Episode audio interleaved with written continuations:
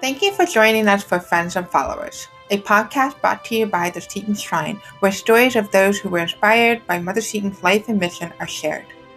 It is our hope that you might find inspiration as well, and a deeper understanding about who Elizabeth Ann Seton is. And you can subscribe to this podcast to receive the latest episodes. We hope that you enjoy them. Thank you. Hi, everyone.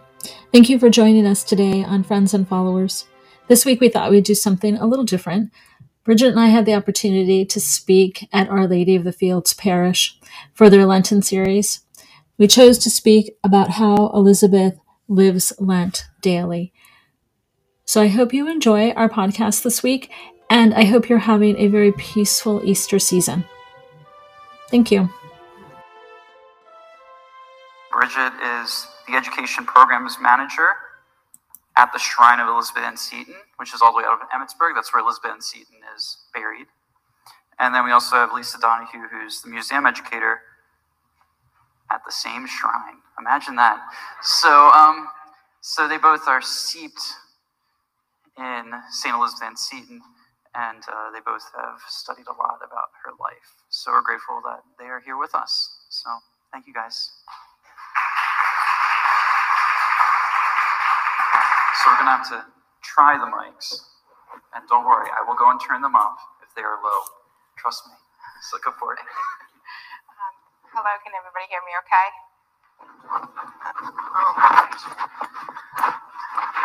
Okay. Can, is that better? Okay, no, thank you. Um, my name is Bridget, and I've been working with Lisa for a number of years now. And we're happy to be here with you tonight to kind of share with you about Elizabeth Ann Seton, um, a woman of our times, early American history. And as much as we would love to share as much as we can about her, there's so much that we can only cover in what like 30 minutes if we were told so um, we figured that we will present to you in a way that we work with each other. Um, we do a podcast. It's actually Lisa's little project. Um, it's called Friends and Followers. And if you haven't heard any about episode, um, just go to our website or just type in Elizabeth Ann Friends and Followers, and something will pop up on Google. And um, from there, you can kind of hear all the people that knew Elizabeth Ann Seton one shape or form one way or another, and how they have found a friendship in her one way or another, just like we do. So we figured we will kind of start with that and get a little insight of how we work together and how we like to talk about Elizabeth Ann Seton. And um, since it's Lent, we thought that we would open it up to more of like a theme because, like I said, there's just so much about her that we're not even going to hit the tip of the iceberg on, on what we can share about Elizabeth.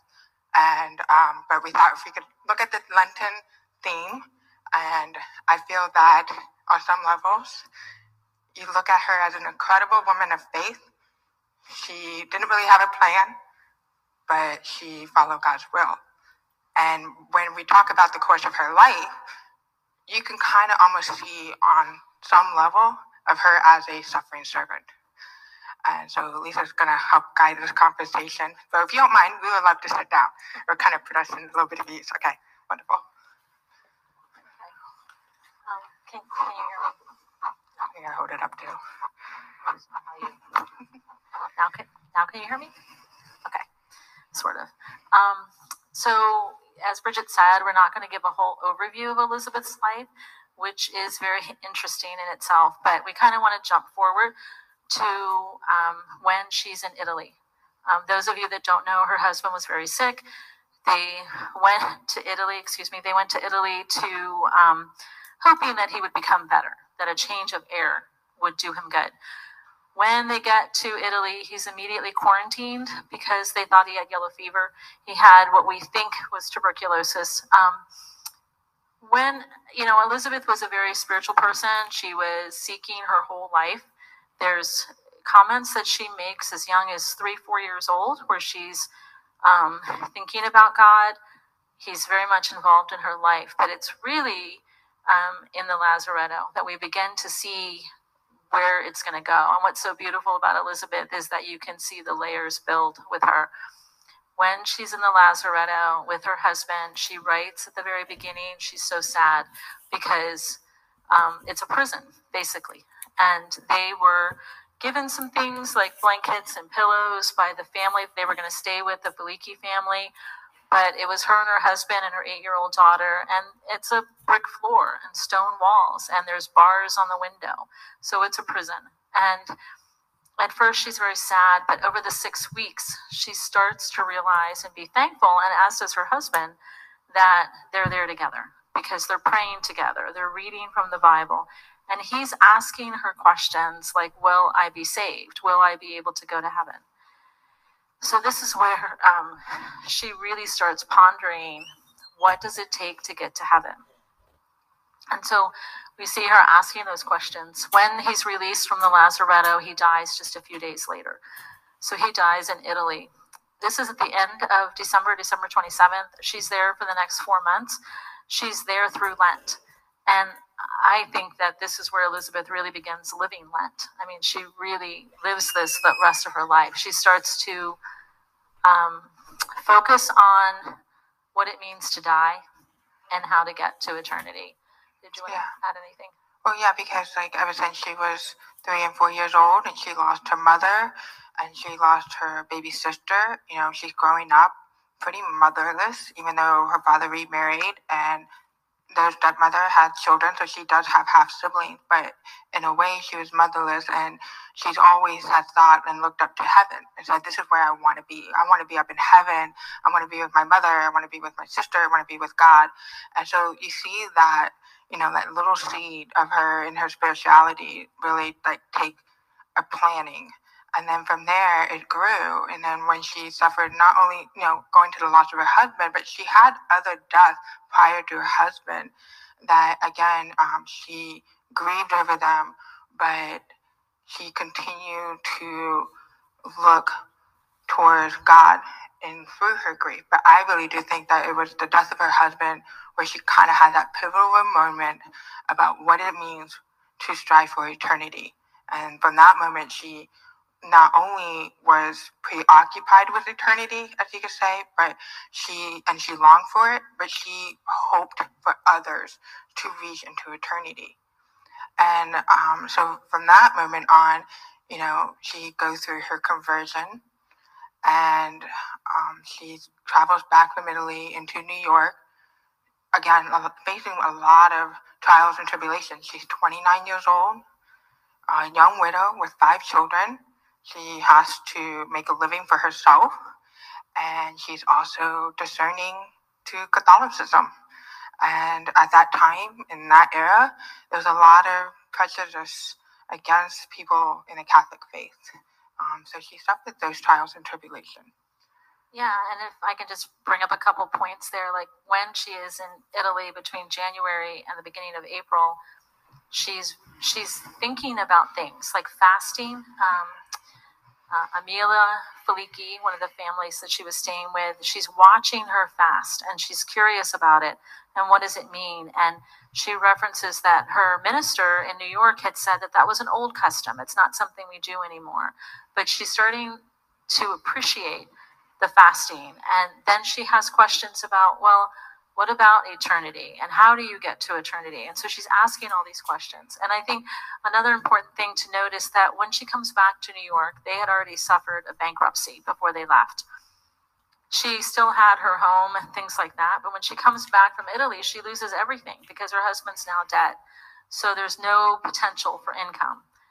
She has family around her telling her, don't become Catholic. This is what's best for you. People were giving her money to help support her, her and her children. She makes the decision to become Catholic because she feels in her heart that that is what is right. And she lo- loses a lot. She suffers a lot um, by making that decision. Yeah, in fact, she even quotes in um, during the time in Italy that in, in further understanding the Catholic faith, she um, has learned to desire God much more intensely. And she even said how happy we would be if we believe what the good souls believe. So with that, coming back into New York and converting, you know, she made that decision and she said, to the Catholics, I will go and try to be a good one. Yeah. So you see over the next few years, she is encountering. Now, Elizabeth was her family, her husband was very well known. She knew a lot of really well known people. Um, that included some Catholics. Her husband knew of Bishop Carroll, so he knew of Elizabeth in turn. So when she decides to become Catholic, she immediately has these connections, which benefited her a great deal. I mean, she's asked to come to Baltimore, she starts teaching, and then she comes to Emmitsburg. And and in that time, she starts having this group of sisters. She starts having these students. There's this other layer. Immediately within six months of coming to Emmitsburg, her sister in law dies, who was with her, Harriet. And then four months later, her other sister in law dies. It's really in um, the fall of 1811 when her oldest daughter is sick that we see that next layer kind of build with Elizabeth. Um, Anna Maria is very sick. This was her oldest child. This was the person who had been in Italy with her. This was who, at three years old, she said is my future friend and confidant. And now she's losing her to a very painful death, according to Elizabeth. Um, and she even writes to a friend of hers, a priest friend of hers, that she doesn't really feel like being nice. She doesn't feel like being charitable. She is mad that her daughter is dying. And it's her daughter who turns it around and is like, But this is what you've wanted for me. This is what you've been asking for me is to go to heaven, to go to eternity. And even then, um, her daughter is almost putting comfort back to Elizabeth. You know, she's dying actively dying, but she is helping Elizabeth already through her grief and strengthening her spirituality. Um, she even takes her vows on the deathbed and becomes a sister of charity, saying, you know, this is what you want. This is what you have. She found Elizabeth, her mother, guiding her to be. Um, so I think as much as grief that Elizabeth experienced afterwards. I mean, she was angry. I mean, there was this whole story in the cemetery. Um, Lisa knows the story way better than I do, but um, so it's Anna Maria dies in March, like Bridget said, and Elizabeth is is okay. She even tells her family that she's okay. But then that following fall in October, she goes out to the cemetery and she's at Anna Maria's grave, and she wants a sign that Anna Maria has made it to eternity. And she calls it a serpent. A serpent comes on the grave. And she has that, I think, the way we all would have, where she's like, Great, that's what I get for an answered prayer. I get a serpent. So she drags it out of the cemetery, runs away, doesn't lock the gates, remembers the wild boars that dig up the graves, and then she comes back to lock the gate. She said that she falls to the ground frustrated, sad that her daughter has died. And she feels that she can't go to Bishop Carroll. She can't go to Father Dubois, who was running the seminary. So she goes to Father Bruté, who was relatively a new priest in the area. And, and he was her, and became her spiritual advisor. Um, over the next six to nine months, they're looking at Anna Maria's writings. They're looking at what God says about being saved. And she comes out of that with so much strength, deciding that she's going to follow the will of God. No matter what that means, she will try to listen and try to understand what he wants for her. And I think you see, even though she's sisters are dying, other people are dying, you start to see this transformation of this duty she feels to get people prepared for death. And by time her daughter Rebecca dies, a few years later, she calls it a sorrowful grace. So she's sad that her daughter has died, but she's she's trying really hard to accept that this was God's will for her. It was God's will for Rebecca.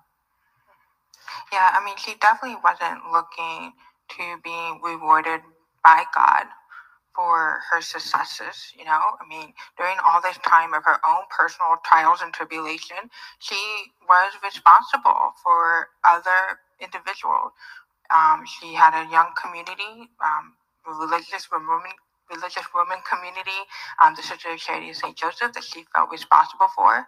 Um, she had students of her school where they some of them were boarders. They were from wealthy families um, who knew Elizabeth Ann Seton and were inspired by her and wanted their child to be educated by her, as well as just local children in the area, in the local community. Um, she did go to an area that was very rural and poor. They were um, not all of it with poverty, but you know they were farmers. You know they worked hard for a living. They weren't of the upper class. The socialite culture that she was so indoctrinated in growing up.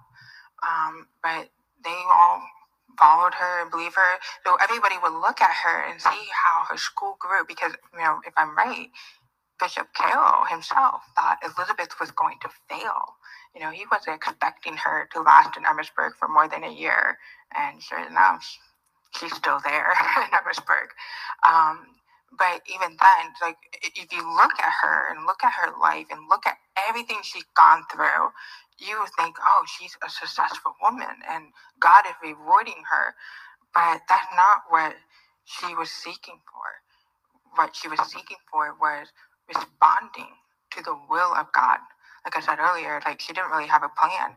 So here, you know, she lost her two daughters.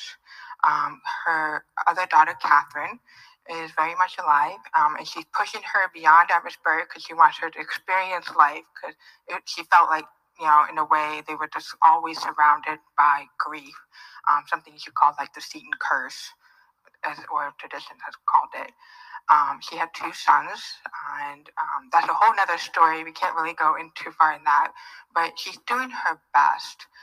And um, and then sorry, You do see with William, I'll just say this small part, like when he goes into the Navy, which she was completely against. Um, she says to him, I'm not afraid that you're going to die. I'm afraid that you're going to lose your faith and I won't see you in heaven. Um, and so that, that was what her focus became of how to prepare people to die and how to get them to heaven. Um, and that included herself, I think. I mean, we see Yeah. Elizabeth struggled with sickness towards the end of her life, but in the last few months of her life, Mhm. she decides to end her 10 year now friendship with Father Bruté. And she says to a priest friend that it was a mutual decision because when she's listening to him, she's not listening to God. And that's something that she she can't risk, basically, is what she's saying. Um, she can't afford.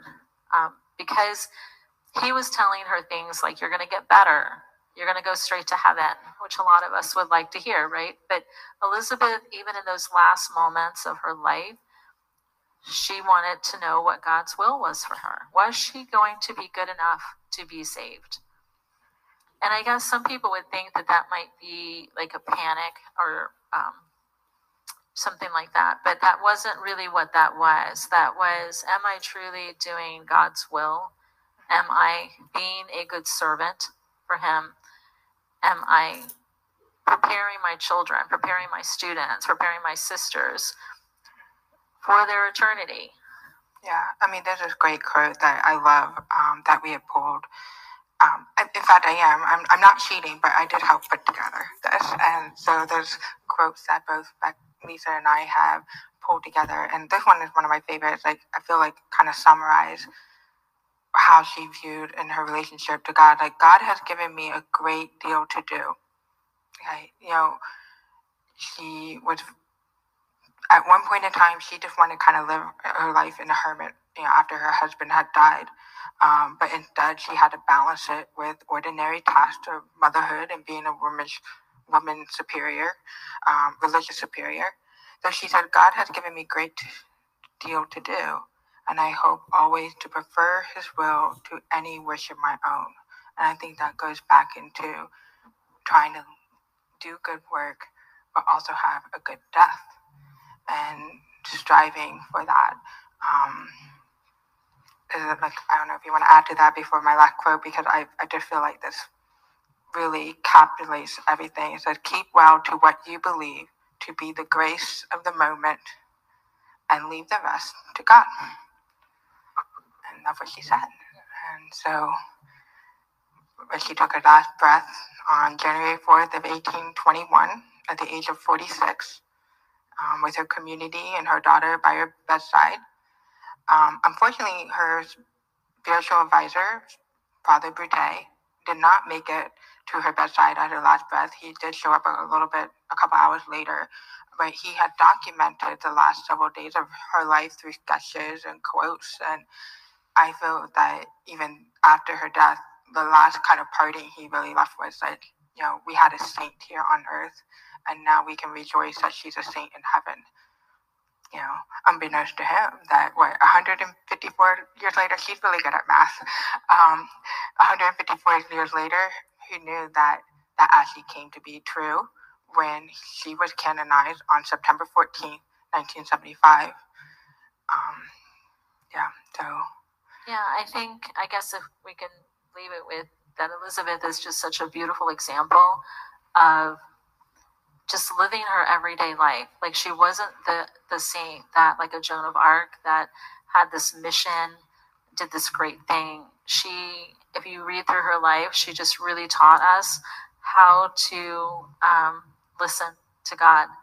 And she did that all the time. She had this great thing of like starting the rosary at the beginning of the day and continuing it in the middle of the day and finishing at the end of the day so that she was in constant prayer with God. And she also had a devotion to the crucifix. I mean, she carried it with her. She would have one in the pocket of her apron. She was transfixed on one the night she was dying. So, um, yeah, I mean, I think if there's an example of someone who lived Lent and understood what it meant, it would be Elizabeth. So before we open up to Q and A, um, I would love to just again, I love quotes because I feel like these people just really kind of again capture the the spirituality uh, behind her and all her movements and what she strives for others. So in Elizabeth Ann Seton, we have a saint for our times. We have a woman of faith for a time of doubt and uncertainty, a woman of love for a time of coldness and division, a woman of hope for a time of crisis and discouragement. Thanks be to God for this saintly daughter, for this valiant woman of God's church. And that was said by Cardinal Terence Cooke, who is currently a servant of God. Um, so yeah, I, I don't have anything else to say. um, but we can only touch on so much, but we hope that, you know, the little bit of her story that we're able to share tonight, that, you know, it give you some sort of inspiration during the season. Please come to the Seton Shrine. Um, we are actually working towards a new visitor center, uh, hoping to open in 2023, where we can really share the stories of Elizabeth Ann Seton, along with very special artifacts, objects that connects to Elizabeth to help, you know, with the, through the textile things, you can see, no, this person really was here. Um, one of us. She is relatable. We can find some sort of inspiration and encouragement through her words and her work, as well as her legacy. Um, so I do. I mean, I have a. We'll leave some materials here um, to help you understand what we're doing and, you know, again, encouraging that visit. But does anybody have any questions for us? Okay, well, I always say if no one has questions, that means we did a fairly good job. We covered everything. Um, we didn't leave any holes. So thank you. Um, thank you so much for, again, having us this evening.